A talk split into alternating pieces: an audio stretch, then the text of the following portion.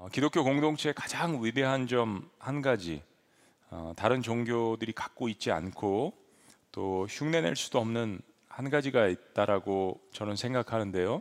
그게 뭐냐면 어, 바로 서로의 죄를 고백할 수 있다라는 것입니다. 서로의 죄를 고백할 수 있다.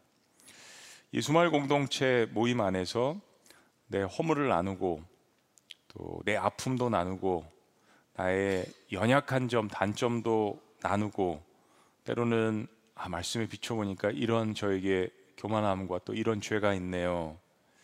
이거 우리 안에 생겨난 새로운 법을 의미하는 것입니다. 세상에 잘 하지 않는 거죠.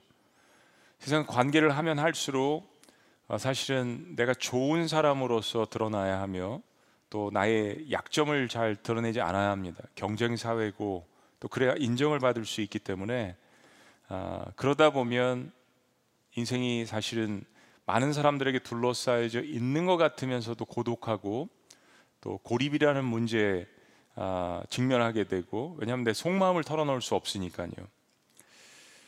아, 그런데 예수님이 중심이 된 예수마을 공동체는 새로운 법이 생겼습니다. 이 새로운 법이 뭔고 하니 스스로 의인이라고 하는 사람은 사실은 가장 낮은 취급을 당하지만 아, 내가 죄인이라고 겸허하게 고백하는 사람들은 존중과 축복을 받는 법이 생겨난 것입니다. 신약 성경은 이렇게 초대교회 교인들에게 권면을 합니다. 야고보서 5장 16절을 보면 그러므로 너희가 너희 죄를 서로 고백하며 너희 죄를 서로 고백하며 또 병이 낫기를 위해서도 기도하라. 의인의 간구는 역사하는 힘이 큼이니라. 뭐 육신의 병은 이야기할 필요가 없죠. 서로 사실 잘 알고 있기 때문에 그것을 위해서 기도하는 것처럼 또한 동시에 우리의 마음 가운데 있는 영적인 죄도 질병도 서로가 함께 고하는 가운데에서 그 허물을 위해 서로가 기도해 줄 때 하나님의 능력이 역사하는 힘이 있다라는 말씀입니다. 그러면 도대체 기독교 공동체가 이런 죄를 고백할 수 있는 고백 공동체가 될 수 있는 근본적인 이유가 무엇이겠습니까? 자, 아까 이야기한 것처럼 우리 안에 새로운 법이 생겨났는데 이 새로운 법을 오늘 갈라디아서 6장 2절 말씀을 보면 예수 그리스도의 법이라고 이야기를 합니다. 예수 그리스도의 법. 이것을 좀 더 구체적으로 잘 설명해 주는 말씀이 바로 로마서 8장 1절과 2절 말씀입니다. 우리 다 같이 한번 읽어 보실까요? 시작. 그러므로 이제 그리스도 예수 안에 있는 자에게는 결코 정죄함이 없나니 이는 그리스도 예수 안에 있는 생명의 성령의 법이 죄와 사망의 법에서 너를 해방하였음이니라. 그렇습니다. 세상에는 죄와 사망의 법이 있고 예수 그리스도 안에는 생명의 법, 성령의 법이 있다라고 우리에게 이야기해 줍니다. 세상에서 살았을 때는 사망과 죄의 권세의 법 아래서 우리의 상태를 어, 이야기하지만 그러나 성령 안에서는 예수 그리스도 안에서는 우리에게 생명을 주는 우리를 해방시켜 주는 죄에서 해방시켜 주는 그러한 새로운 법이 있다라고 우리에게 이야기합니다. 요한복음 5장 24절 말씀도 마찬가지죠. 영영 죽을 죄와 사망의 권세로부터 즉 우리를 사망에서 생명으로 옮겼다라는 말씀을 예수님께서 선포를 하십니다. 이렇게 예수님의 십자가 사건을 통해서 나의 영적인 신분의 상태는 이제 하나님 나라에 들어갈 수 있는 의인의 상태가 된 것입니다. 역시 내 공로가 아닌 하나님께서 나에게 베풀어 주신 은혜죠. 자, 그런데 문제는 내가 아직도 살아있다라는 것입니다. 천국 입성을 앞두고 있지만 아직 나는 천국 입성한 자가 아니라는 이야기입니다. 내 신분은 천국 시민이지만 아직 그 나라에 들어가지 못한 상태, 여전히 죄의 권세가 활동을 하고 있는 이 육신의 세계에 있다는 것입니다. 때문에 나는 오늘도 여전히 죄의 유혹과 맞서서 싸워야 하고 동시에 이제 갓 태어난 그리스도인으로서 거룩하게 살아야 될 책임이 나에게 있는 것입니다. 자유는 항상 이 책임과 함께 수반되어질 때 진정한 자유를 경험하게 되는 것입니다. 바로 그런 것들을 돕기 위해서 함께 가기 위해서 하나님께서는 우리를 위해서 공동체를 만들어 주신 것입니다. 그것이 바로 교회라는 것입니다. 그리고 예수님이 중심이 된 마을 공동체 서로가 서로의 허물을 아, 고백하고 죄를 고백하고 서로를 위해서 기도하고 격려하는 이 과정을 통하여서 교회 주인 대신 그 예수님을 서로 함께 닮아가게 되는 것이죠. 여러분 다시 한번 어, 강조하고 싶은 거는요. 내가 예수님의 보혈로 보혈의 공로로 하나님의 자녀로 태어나는 것과 그리고 하나님의 자녀답게 거룩하게 자라나가는 과정은 또 다른 차원입니다. 이게 분리되었다라고 말씀드리는 것이 아닙니다. 분리된 차원이라기보다는 이게 연결된 차원인데 사실은 하나님의 자녀로서 다시 태어나서 예수님을 닮아가는 목표로 거룩하게 되는 이 전 과정이 사실은 구원의 과정이라는 것입니다. 어, 저도 4대째 믿는 집안에서 태어나고 저도 이런 과정을 지금도 거치고 있고 그리고 목양 사역을 하면서 많은 사람들을 가르치고 또 섬기고 대면을 하면서 얼마나 많은 사람들이 이 칭의라는 어, 너 의롭다 구원을 받았다라는 이 과정과 그리고 그 이후로부터 예수님을 닮아가고 자라나는 이 성화의 과정의 중요한 관계를 망각하고 있는지 모르겠습니다. 나 구원받았으면 끝났다라고 생각을 하는 거예요. 내가 어떤 직분을 받았으면 그걸로 내 영적인 위치가 확고하게 자리를 잡았다라고 생각을 하는 것입니다. 어, 아무리 옆에, 옆에서 이렇게 지켜보아도 어, 여러분들 그러실 때 있잖아요. 아우, 이 사람 구원의 열매가 없는 것 같은데 예수님 닮아가는 어떤 인격의 성장의 모습이 없는 것 같은데 우리 스스로가 거기에 포함이 될 수도 있죠. 종교적인 열심 때문에 여기까지 온 것인지 아니면 정말 구원의 역사 때문에 여기까지 온 것인지 그러나 예수님으로부터 진정으로 거듭난 사람들은 내가 어떤 죽을 죄에서 구원받았는지를 너무나도 실감나게 깨닫고 있습니다.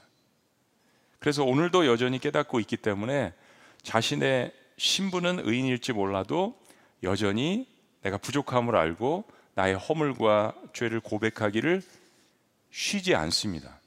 쉬지 않습니다. 오히려 신앙생활 하면서 하나님의 그 은혜가 더 커 보이기 때문에 내 존재가 부족함을 더 느끼게 되는 거죠. 자, 여러분, 우리가 이렇게 할 수 있는 근본적인 이유는 바로 하나님과의 관계가 회복되어지고 하나님과 신과의 친밀감이 형성되었기 때문입니다. 그래서 이미 십자가에서 나의 모든 죄를 다 용서해 주셨지만 이제 내가 하나님을 주인으로 모시잖아요. 그리고 영적인 아버지로 모시기 때문에 내가 죄와 허물이 드러날 때마다 하나님과의 관계가 서운해질 때도 있고 죄를 지면 내가 일단 기도 안 하고 그리고 예배로부터 멀어지지 않습니까? 그 관계를 다시 rebuild up 하기 위해서 그분 앞에 나의 죄를 고백하는 것입니다. 이것이 저의 이야기가 아닌 요한일서 말씀입니다. 요한일서 1장 6절에서 10절은 지금까지 한 이야기를 분명히 합니다. 만일 우리가 하나님과 사귐이 있다 하고 사귐, 관계, 예배 어둠에 행하면 거짓말을 하고 진리를 행하지 아니함이거니와 그가 빛 가운데 계신 것 같이 우리도 빛 가운데 행하면 우리가 서로 사귐이 있고 사귐을 두 번씩 강조합니다. 한번 따라 보시죠. 사귐 관계란 이야기죠. 그러면 그 아들 예수의 피가 우리를 모든 죄에서 깨끗게 하실 것이요. 8절부터 이야기합니다. 만일 우리가 죄가 없다고 말하면 스스로 속이고 진리가 우리 속에 있지 아니할 것이요. 만일 우리가 우리 죄를 자백하면 그는 미쁘시고 의로우사 우리 죄를 사하시고 우리를 모든 불의에서 깨끗하게 하실 것이요. 성경은 아주 분명하게 우리의 죄를 하나님 앞에 고백할 것을 격려하고 또한 그러한 자들에게는 분명하게 깨끗게 하신다는 이 약속을 합니다.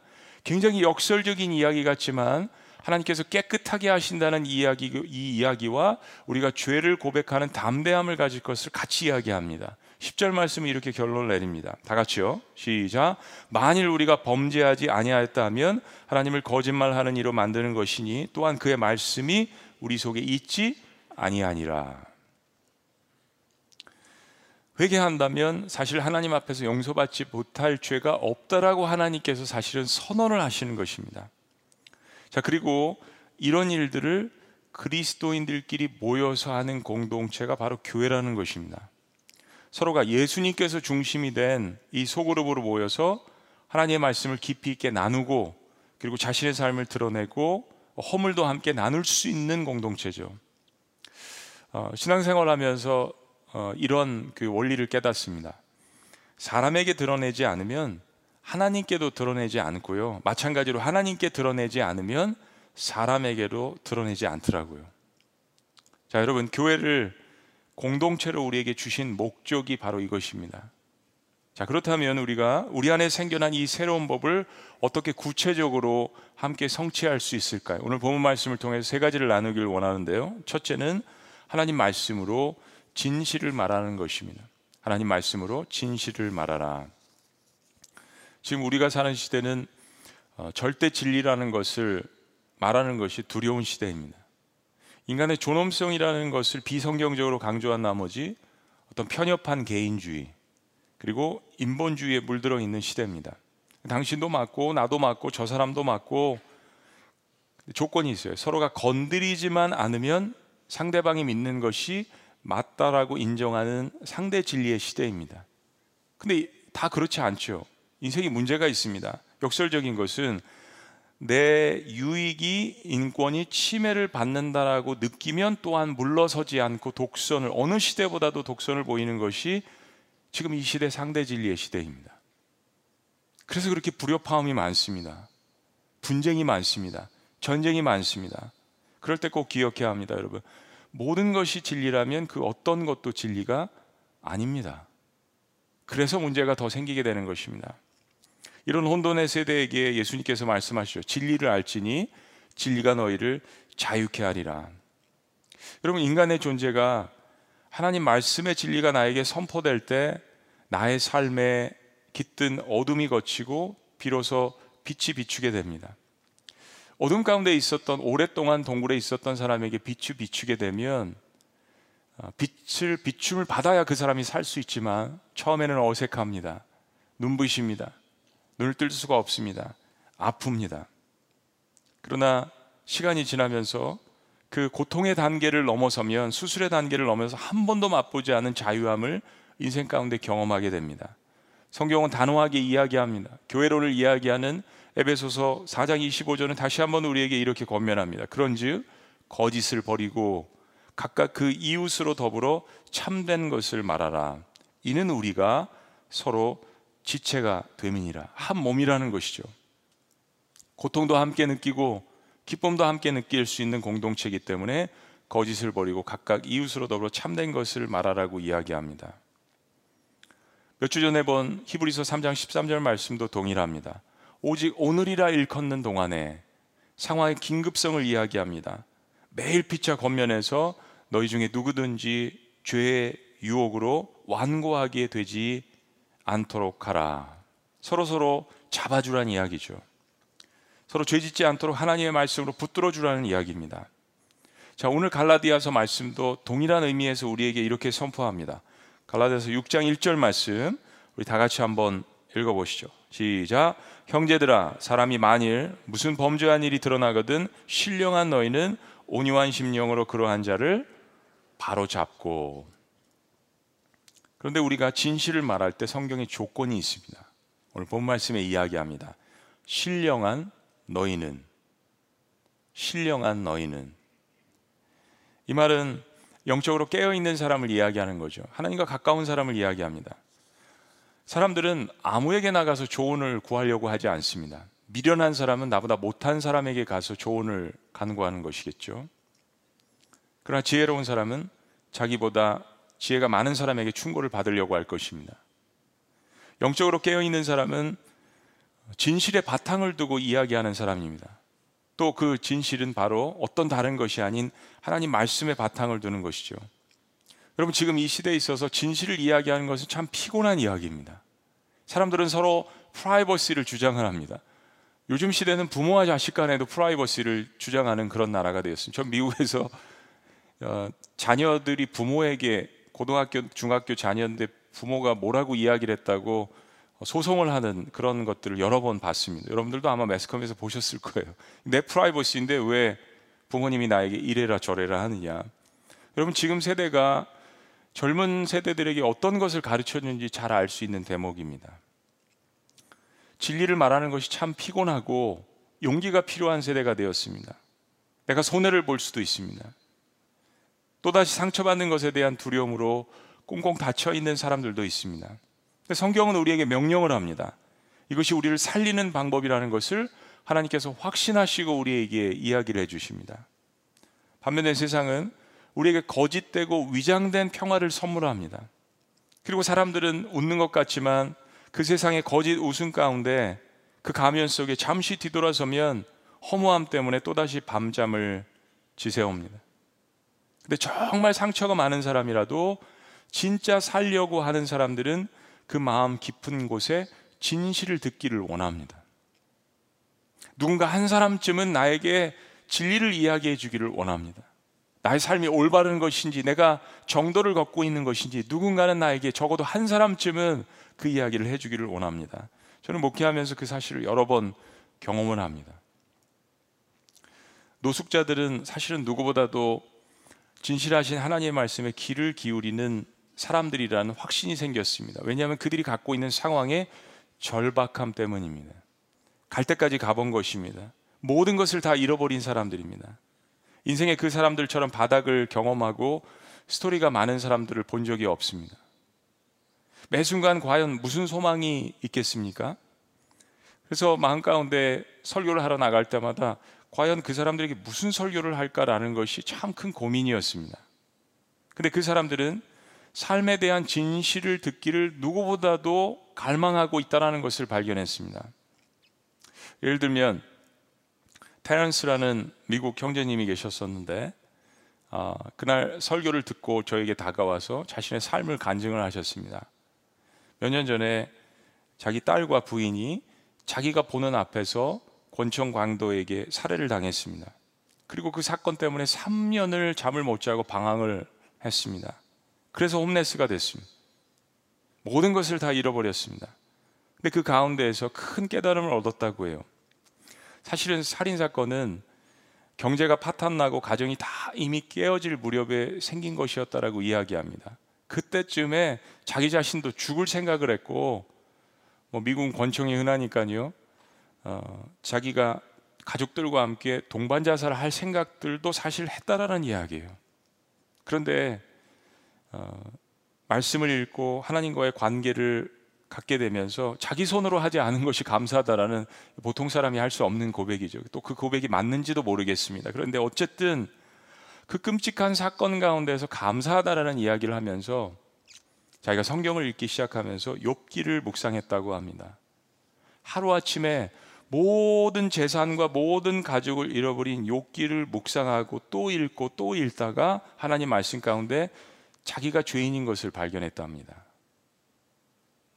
그 억울하고 그 끔찍한 그러한 가족이 죽인 사, 가족이 죽은 살인 사건을 눈앞에서 경험한 사람이 하나님 말씀을 읽다가 자기가 죄인인 것을 경험했대요.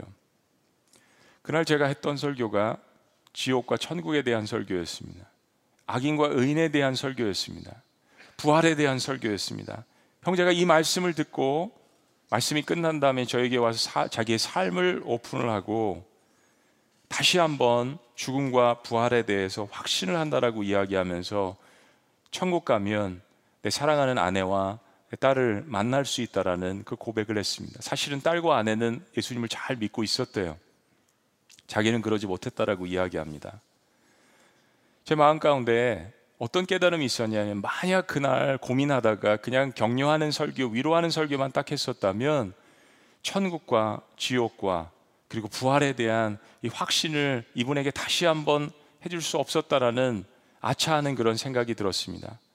그분이 이 말씀을 듣고 그런 아픈 끔찍한 이야기를 부활에 대한 구원에 대한 확신 가운데 나눌 수 있는 그 모습을 보고 하나님 말씀 진리에 대한 전하는 확신을 가졌던 경험이 있습니다. 사랑하는 여러분, 저희가 그리스도의 법을 성취하기 위해서 형제가 허물과 때로는 죄 가운데 있을 때 성경의 진실을 가지고 대면하는 것이 필요합니다. 자, 그러나 두 번째, 우리가 그리스도의 법을 성취하기 위해서 진실을 이야기할 때 반드시 함께 동행해야 하는 것이 있습니다. 바로 겸손함입니다. 두 번째는 나 자신도 돌아보는 겸손함을 가지라는 것입니다. humility. 자, 갈라디아서 6장 1절을 다시 보면 이렇게 이어집니다. 형제들아 사람이 만일 무슨 범죄한 일이 드러나거든 신령한 너희는 온유한 심령으로 그러한 자를 바로잡고 내 자신을 살펴보아 너도 시험을 받을까 두려워하라. But watch yourself or you also may be tempted. 성경은 참 균형 있는 책이라고 생각합니다. 우리의 삶이 극단에 치우치지 않도록 잡아주는 영적인 하나님의 만나라고 생각합니다. 건강한 균형입니다. 우리의 영적인 균형, 삶의 균형이 무너져 있을 때 극단에 치우쳐 있는 부분들을 하나님 말씀의 빛 가운데 드러나게 하시고 우리 균형을 잡아주는 책입니다. 우리 형제들 가운데 죄를 짓거나 무슨 잘못한 일이 드러났을 때 반드시 가서 진실을 말하고 회복시켜야 한다라고 성경이 우리에게 권면을 하면서도 그러면서 온유한 마음으로 하라고 이야기합니다. 이 온유한 마음이라는 것은 여기에 이 표현 앞뒤 문맥을 살펴보면 극률이 여기라는 마음입니다. 극률이 여기라. 어떤 사람은 상대방에 대해서 진실을 이야기하는데 하기만 하면 싸움이 일어납니다. 서로가 기분이 나쁘고 결국에는 관계가 깨어집니다. 진실을 받는 사람이 너무 완강해서 그럴 경우도 있겠죠. 그러나 그 의도가 정말 그 사람을 진정으로 회복시키려는 목적이 있는 것인지, 정말 마음 가운데 그 사람을 극률이 여기는 마음으로 하는 것인지에 따라서 그 결과는 진실을 이야기했는데도 정반대가 될 수 있습니다. 여기는 하나님이 주시는 지혜가 필요하고 무엇보다도 자신이 먼저 영적인 깊이가 필요합니다. 그런데 그러한 영적인 깊이는 나도 그런 죄를 범할 수 있는 나 자신에 대한 겸손함, 나 자신을 바로 바라보는 직면하는 영적인 깊이, 상대방에 대한 긍휼이 있는 사람에게서 나오는 것입니다. 나도 그럴 수 있지. 나도 그런 허물이 있지. 나도 그런 죄를 내일도 지을 수 있지라고 생각하는 마음. 사랑하는 여러분, 하나님의 말씀이 나를 살리시고 변화시킨 것처럼 동일하게 하나님의 말씀만이 다른 사람도 살리고 변화시킬 수 있음을 믿으십니까? 만약에 그렇다면 그 말씀이 나를 변화시키지 않았는데 내가 그 말씀을 다른 사람에게 적용할 때는 능력이 나타날 수 없습니다. 이 분명한 영적인 진리입니다. 그 말씀이 내 안에서 나를 변화시키는 능력이 되었을 때 그 말씀을 나누면 동일한 역사가 나타나는 것입니다. 예를 들어서 제가 말씀을 준비할 때 하나님 주시는 말씀 앞에 저를 먼저 세우고 저의 삶을 되돌아보지 않고 그 말씀을 선포하면 같은 말씀이라도 설교의 능력이 떨어짐을 느낍니다. 그런 하나님의 말씀이 저에게 임하셔서 그 말씀으로 제가 먼저 회개하고 돌이키고 은혜를 받으면 제가 증거하는 가운데 말씀의 능력이 나타남을 보게 됩니다. 같은 말씀, 같은 시간, 같은 장소예요. 그러나 그것을 전하는 사람이 그 진실을 이야기하는 사람이 과연 그 말씀 앞에 나를 먼저 대면했느냐 하는 것입니다. 제자들은 3년간 예수님을 따라다녔지만 예수님께서 말씀하시는 대로 역사가 그들 삶 가운데 나타나진 않았습니다. 그러나 성령께서 그들 삶 가운데 임했을 때 예수님께서 말씀하신 그 능력이 그들의 삶 가운데 나타나기 시작했습니다. 자신들도 변화되고 다른 사람들도 변화시키는 놀라운 역사가 일어나지 않았습니까? 내가 하나님의 말씀으로 먼저 내 스스로 돌아보고 난 후에야 그 말씀으로 다른 사람들을 살리고 세울 수 있다라는 것을 성경이 이야기합니다. 그러한 자를 바로 잡고 내 자신을 살펴보아 너도 시험을 받을까 두려워하라.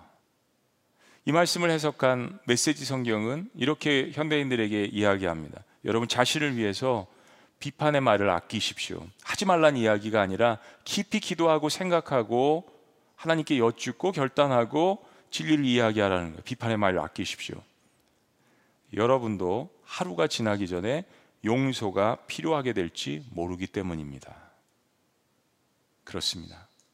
나도 같은 죄에 거할 수 있고 같은 허물을 보일 수 있고 그 말을 하는 사람이 똑같은 죄를 갖고 있음에도 불구하고 자기 정당화를 하기 위해서 한다라는 그런 경험을 우리의 삶 속에 저와 여러분들이 한두 번 하겠습니까?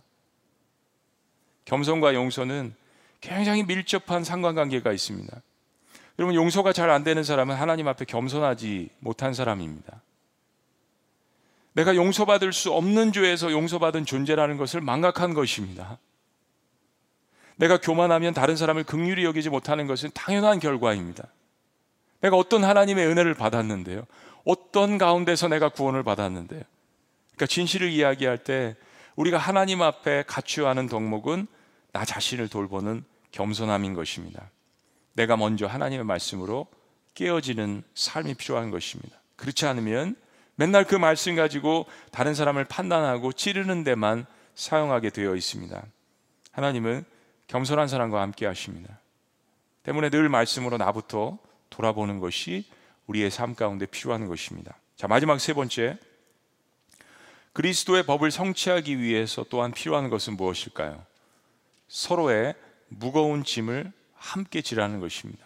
서로의 무거운 짐을 함께 지라.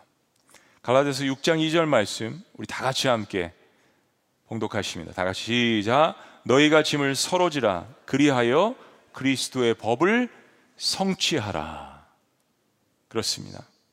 우리가 힘들어 실족할 때, 어, 죄에 걸려서 넘어질 때, 마음의 여유가 없어서 무심코 던진 한마디에 마음의 상처를 깊이 받을 때, 어디로 가야 할지 방황할 때, 쓰러져서 다시 일어날 용기가 없을 때, 하나님은 그 사람의 손을 붙들고 함께 세우라고 하십니다. 아니, 세우는 데서 끝나지 말고 오늘 본문 말씀은 그 사람의 짐을 대신 함께 지워주라고 이야기하십니다. 사람의 짐을 지워주라는 함께 지라는 이야기를 우리가 참 많이 듣습니다. 세상에서도 그런 이야기를 듣죠. 이 말씀을 깊이 묵상해 볼 때 하나님께서 이렇게 말씀하시는 듯합니다. 그 사람의 짐을 대신 진다는 것은 그 사람의 무게를 함께 느끼는 것입니다. 그 인생의 무게를 함께 느끼는 것이죠. 그냥 말뿐이 아니라 내가 그 진흙탕에 발을 함께 담그고 때로는 거기 같이 허우적거리며 넘어질 수도 있지만 그 아픔 가운데 함께 해주는 것입니다. 그리스도의 영성의 깊이는 공감 능력입니다. 세상에 대해서 얼마나 공감하느냐, 그 죄에 대해서 얼마나 공감하느냐, 왜냐하면 나도 같은 죄인이니까요. 그 허물에 대해서, 실수에 대해서, 그 상처에 대해서, 그 아픔에 대해서 얼마나 공감하느냐가 내 영성의 깊이인 것입니다. 바로 예수님께서 우리 죄 가운데 오셔서 그 흙탕물 가운데 같이 사시면서 우리의 죄짐을 대신 그 십자가에서 짊어지시 않았습니까? 그 나에게 진실을 말해주고 겸손하게 자신의 아픈 이야기도 나눠주고 마치 자신의 짐인 것처럼 자신의 고통과 자신의 아픔인 것처럼 자신의 죄인 것처럼 함께 울어줄 수 있는 사람 오늘 성도님께서 고백하신 것처럼 함께 눈물로써 해줄 수 있는 사람이 친구로 옆에 남아 있을 때 그 사람은 세상에서 가장 행복한 사람입니다. 정말 그런 친구 셋만 있으면 그 사람 인생은 성공한 사람이라고 생각합니다. 그저 세상적인 기준의 성공, 돈, 명예, 내 몸, 내 가족, 내 건강, 그런 사람에게 보장된 행복이라는 것은 이 땅에 잠시 잠깐에 사라지는 안개와 같은 신기루이죠. 잠깐이면 사라질 수 있는 것입니다. 가족도 영원하지 않습니다. 건강도 영원하지 않습니다. 물질도 영원하지 않습니다. 인생에 뭐가 가장 중요한 것인지를 깊이 깨닫는 사람. 우리 교회는 예수마을 공동체 소그룹 모임을 통해서 목장 교회로 모입니다. 지구촌 교회 모든 성도님들은 각 예수 마을 모임을 통해서 하나가 되는 경험을 하고 있습니다. 우리도 완전하지 않습니다. 서로가 두려운 마음도 있습니다. 그러나 하나님 말씀 가운데서 우리의 두껍게 쌓여져 있는 거짓된 인격의 모습을 벗어버리고 서로가 연습합니다. 천국 가기 위한 연습을 합니다. 형제님 힘드시죠? 저도 그런 죄 가운데 있었을 때가 있습니다. 내일 제가 그런 죄에 빠질 때도 있습니다. 그러나 제가 확신하는 것은 하나님께서 말씀하십니다. 형제님의 죄도 저의 죄도 이 허물도 이 아픔도 하나님께서 공감하셔서 예수님을 우리에게 보내주시지 않았습니까? 그 두려움을 없애는 그 연습을 이 작은 교회 공동체에서 해나가는 것입니다. 혼자 빼앗기지 않으려고 움켜쥐고 혼자 상처받지 않으려고 굳게 빗장을 걸어 잠그고 독불장군처럼 방에 웅크리고 사는 사람에게 봄날은 절대로 오지 않습니다. 밖으로 나가셔야 합니다. 마음을 여셔야 합니다. 땀이 쏟아지는 뜨거운 여름을 거치고 낙엽이 떨어지는 쓸쓸한 가을을 거치고 매서운 겨울을 거치는 사람에게만 봄은 찾아오는 것입니다. 그러려면 담대하게 밖으로 나가셔야 합니다. 누군가 나에게 손을 내밀고 있습니다. 나처럼 똑같이 회복되어야 하는 사람들이 있는 곳, 그리고 먼저 경험해서 그래도 회복된 사람들이 있는 곳, 바로 하나님이 만드신 예수님 마을 공동체, 그 교회로 나오셔야 하는 것입니다. 놀랍게도 오늘 성경은 우리가 그렇게 할 때 바로 예수님의 그 법을 온전히 이룬다라고 선포합니다.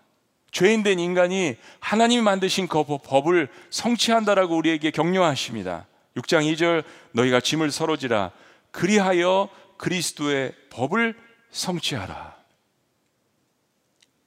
여러분 이 질문을 함께 나누기를 원합니다. 우리가 형제 자매의 죄가 드러날 때, 내가 캐치했을 때 이런 마음에 분노하십니까? 아니면 애통해 하십니까? 그러면 질문을 바꿔서 하나님이 나의 죄를 보실 때 분노만 하고 계십니까? 아니면 애통해 하십니까? 만약에 하나님께서 우리의 죄와 허물을 바라보시고 분노만 하시면 저와 여러분들은 살아갈 수가 없습니다. 이 자리에서 예배를 드릴 수가 없어요. 저는 설교를 할 수도 없고 여러분 하나님 앞에 말씀을 들으실 수도 없습니다. 하나님이 나를 그렇게 바라보신다면 나도 그렇게 바라보는 것이 신앙 생활입니다. 그리스도인입니다. 형제의 죄가 드러날 때 하나님 말씀을 가지고 온유한 마음으로 진실을 이야기하고 그리고 겸손함으로 나 자신을 돌아보며 나도 그럴 수 있지. 나도 역시 죄인이지. 그러면서 상대방이 가지고 있는 그 무거운 죄의 짐을 함께 질 수 있는 공동체. 세상은 그런 공동체를 교회라고 믿고 싶어 합니다. 그리고 같이 함께 주님 앞에 나아가서 애통할 때 성경은 우리가 비로소 그리스도의 법을 성취한다라고 하나님은 우리를 격려하십니다. 그런 의미에서 우리는요, 하나님의 사랑의 법 집행자들입니다. 하나님의 사랑의 법 집행자들. 놀랍지 않습니까? 천사가 하는 것이 아닙니다. 하나님의 사람들이 죄인 되었던 인간들이 하나님의 사랑의 법을 집행하는 사람들, 그래서 교회로 모으신 것입니다. 과학의 이야기를 좀 이 야기해 볼까요? 과학의 열역학 제1법칙이라는 것이 있습니다. 그것은 에너지 보존 법칙입니다. 우주 안에 있는 총량의 에너지는 항상 일정하다라는 거예요. 뭐 위치 에너지, 운동 에너지, 전기 에너지로 에너지들을 서로 바꿀 수는 있지만 우주 안에 있는 에너지는 항상 일정량으로 보존된다라는 것입니다. 질량 보존의 법칙이 있습니다. 물질의 상태는 기체도 될 수 있고 액체도 될 수 있고 고체로 서로가 변화가 될 수 있지만 물질의 총량은 항상 일정하게 유지된다는 것입니다. 만류 인력의 법칙이 있습니다. 서로가 서로를 잡아주고 있는 법칙이 있습니다. 그런데 여러분, 예수님께서 죽은 사람을 살리시고 도저히 고칠 수 없는 불치의 질병을 치료하셨습니다. 이것은 열역학 법칙을 거스리는 것입니다. 예수님께서는 물 위를 걸으셨습니다. 이것은 만유인력의 법칙을 거스리는 것이에요. 물을 포도주로 변화시켜 주셨습니다. 물고기 두 마리와 떡 다섯 개로 오천 명을 먹이셨습니다. 과학의 질량 보존의 법칙을 거스리시는 것이에요. 어떻게 오병이어로 오천 명을 먹일 수가 있겠습니까? 예수님은 왜 우주의 모든 법칙을 거스릴 수 있는 일을 하실 수 있을까요? supernatural 모든 자연들을 초자연적으로 거스릴 수가 있으실까요? 바로 예수님께서 그것을 창조하신 하나님이시기 때문입니다. 여기 물이 담긴 컵이 있습니다. 여러분 이 물을 바닥에 조금 쏟아붓습니다. 이 물을 담을 수 있는 세상의 방법은 존재하지 않습니다. 이 물이 순간적으로 떨어지는 순간 아주 미세량이 수증기로 벌써 날아가 버렸습니다. 이것을 다 담을 수 있는 방법은 어떤 과학을 동원하고 안간힘을 다 쓰더라도 이 엎질러진 물을 담을 수 있는 방법은 세상에 존재하지 않습니다. 우리가 인생 가운데 죄가 들어와서 우리의 마음이 어그러지고 뒤틀리고 그리고 죄의 법칙에 의해서 다스림을 받고 있을 때 마치 엎질러진 물처럼 그것을 되돌이킬 수 있는 세상의 시스템, 세상의 방법은 존재하지 않습니다. 아무리 주변에 많은 사람들이 몰려 있다 하더라도 그것을 되돌이킬 수가 없습니다. 세상의 법이라는 것은 그 죄를 심판할 뿐입니다. 사도 바울은 그리스도의 세계 한 법이 존재한다라고 이야기합니다. 그리고 그리스도의 법을 성취하라고 이야기합니다. 그리고 바로 사랑의 제1 보존의 법칙. 세상이 아무리 악하고 우리의 죄악이 아무리 관영할지라도 그리스도의 사랑의 법은 여전히 이 세상을 다스리고 그리고 이 세상을 하신다라는 사실을 선포합니다. 여러분 상처받으셨습니까? 엎질러진 물을 다시 되돌이킬 수 없는 것 같은 상처와 죄 가운데 거하십니까? 지울 수 없는 그러한 과거의 기억들이 여러분을 괴롭히십니까? 오직 나를 만드시고 우주를 다스리시고 이 세상을 지탱하시고 이끌어 가시고 구원하시는 그 사랑의 법칙을 우리에게 주신 그 하나님 안에서 자유함을 얻으시기를 주의 이름으로 축복합니다.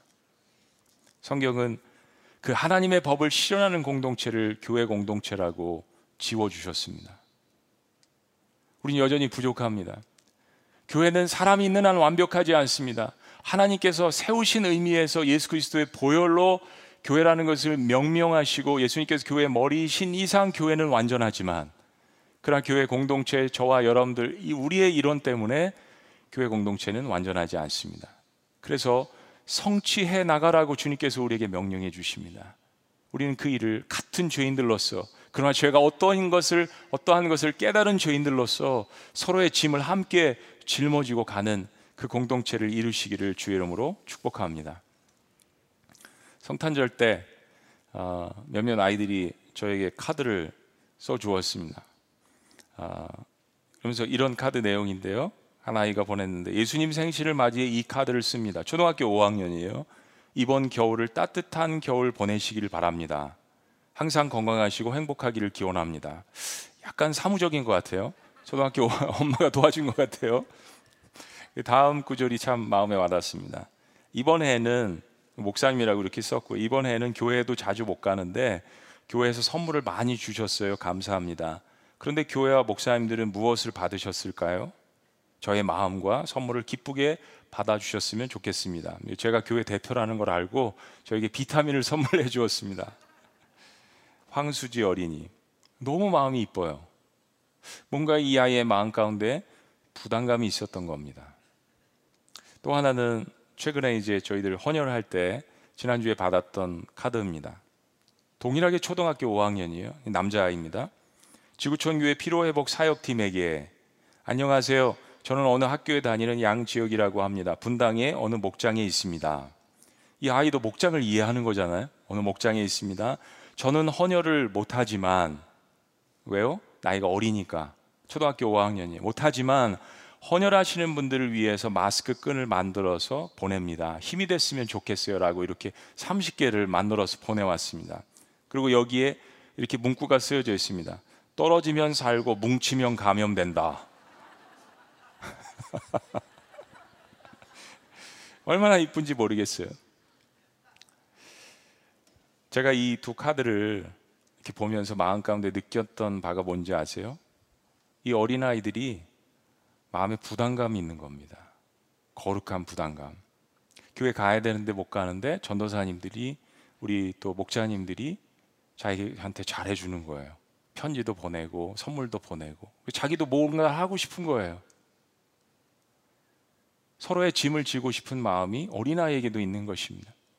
혼혈하는 거 보면서 이거 너무 좋은 건데 예수님의 피를 수혈하는 나도 하고 싶은데 처음 헌혈했다라는 고백이 참 많습니다. 나도 하고 싶은데 초등학교 5학년이에요. 뭔가라도 하고 싶은데 마스크 줄을 만들어서 보낸 겁니다. 여러분 아이들도 세상을 바라보면서 교회 공동체를 바라보면서 이웃을 바라보면서 거룩한 부담감을 갖습니다. 서로의 짐을 나눠주고 싶은 거예요. 나눠 갖고 싶은 것입니다. 그럴 때 마음이 행복하다는 것을 본질적으로 알고 있습니다.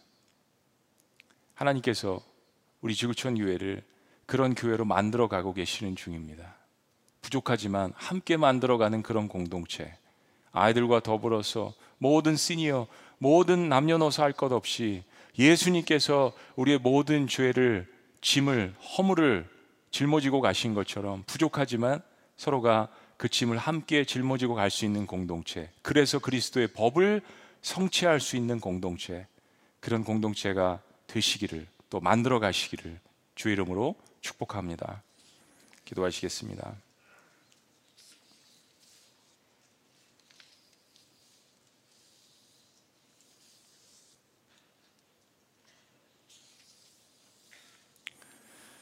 그렇습니다, 여러분. 하나님께서는 하나님을 거역하고 죄를 지은 인생들에 대한 거룩한 부담감을 가지셨습니다. 그래서 주님 사랑하시는 그 아들 독생자를 이 땅에 보내셨습니다. 그리고 우리의 모든 허물과 죄를 다 짊어지셨습니다. 아버지도 지신 것이고 아들 예수님도 지신 것이고 성령님은 지금도 여전히 그 짐을 함께 우리와 함께 지고 계신 것이죠. 우린 그것 때문에 교회가 세워진 것임을 다시 한번 깨닫습니다. 교회의 본질, 죄인들이 모인 집합소. 그래서 형제의 아픔과 상처와 허물을 또 죄를 보고 하나님의 말씀에 입각해서 겸손한 마음으로 온유한 마음을 가지고 진실을 이야기하면서도 나 자신을 돌아보면서 함께 울어주고 함께 손을 붙잡는 공동체가 되어가는 것입니다. 너희가 서로의 짐을 지라. 그래서 그리스도의 법을 내 아들의 법을 성취하라. 라고 말씀하신 이 하나님 말씀으로만 살아가는 교회. 여러분 세상이 어찌 이 능력을 감당할 수 있겠습니까? 그러면 세상을 섬기면서도 세상을 다스릴 수 있는 고난이 교회에게 주어지는 것입니다. 사랑하는 여러분, 하나님께서 여러분의 손을 절대 놓지 않으시듯이 저희 지구촌 교회도 부족하지만 여러분의 손을 놓지 않기를 원합니다.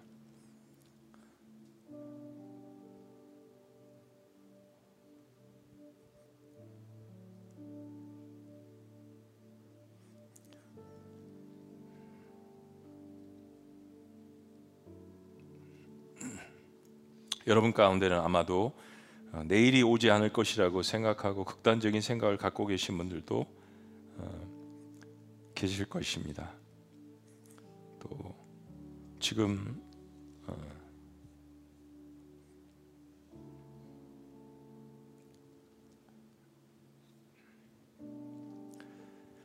지금 경제나 또 혹은 건강이나 또 이 전염병 상황이 그러한 상황 가운데로 몰아가신 그런 분들도 적지 않을 것이라고 생각합니다. 그래서 오늘 여러분들에게 이 말씀이 필요한 것입니다. 그래서 여러분들에게 예수 그리스도의 보혈의 피가 필요한 것이고 목장 공동체가 필요한 것입니다. 함께 그 짐을 나누는 것입니다. 살아계신 하나님, 사람이 넘치기보다 사랑이 넘치는 교회가 되게 하여 주시옵소서. 섬김을 원하기보다 섬김의 기쁨을 맛보는 교회가 될 수 있도록 역사하여 주시옵소서. 주님의 피로 사신 아름다운 교회, 서로 사랑함으로 하나 되는 교회, 주님이 머리 되신 거룩한 교회, 그 교회를 목장 공동체로서 함께 만들어가는 우리 부족하지만 함께 일으켜주는 함께 서로의 아픔과 짐을 지어주는 그런 교회로 만들어갈 수 있도록 주님께서 물붓듯이 성령의 역사로 함께하여 주시옵소서. 놀라우신 이름 우리를 구속하신 예수 그리스도의 이름으로 축복하며 기도합니다. 아멘. 우리 자리에서 다 같이 일어나시겠습니다. 우리 주신 말씀 생각하시면서 한 마음으로 고백하며 이 찬양을 주님 앞에 드리길 원합니다. 사람 사람이 넘치기보다 사랑이 넘치는 교회. 사람이 넘치기보다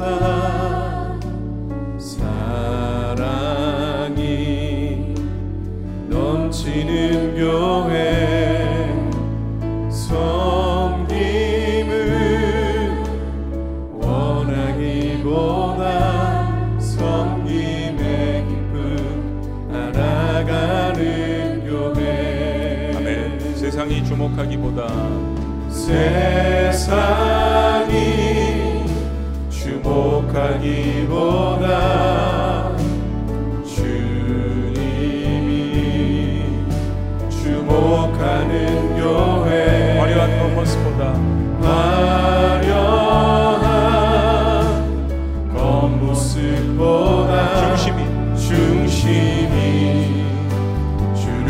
향한 교회 선포합니다. 주님이 주님이 피로 사신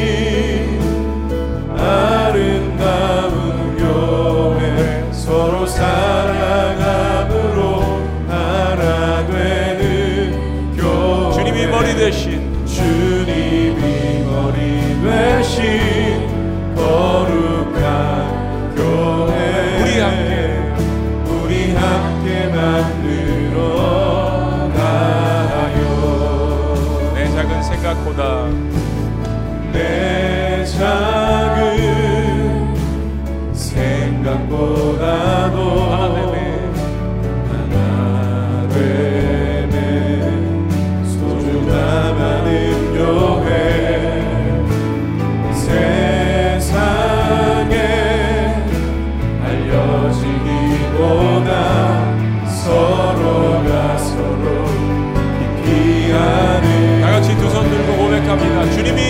사신 주님이 비로 사신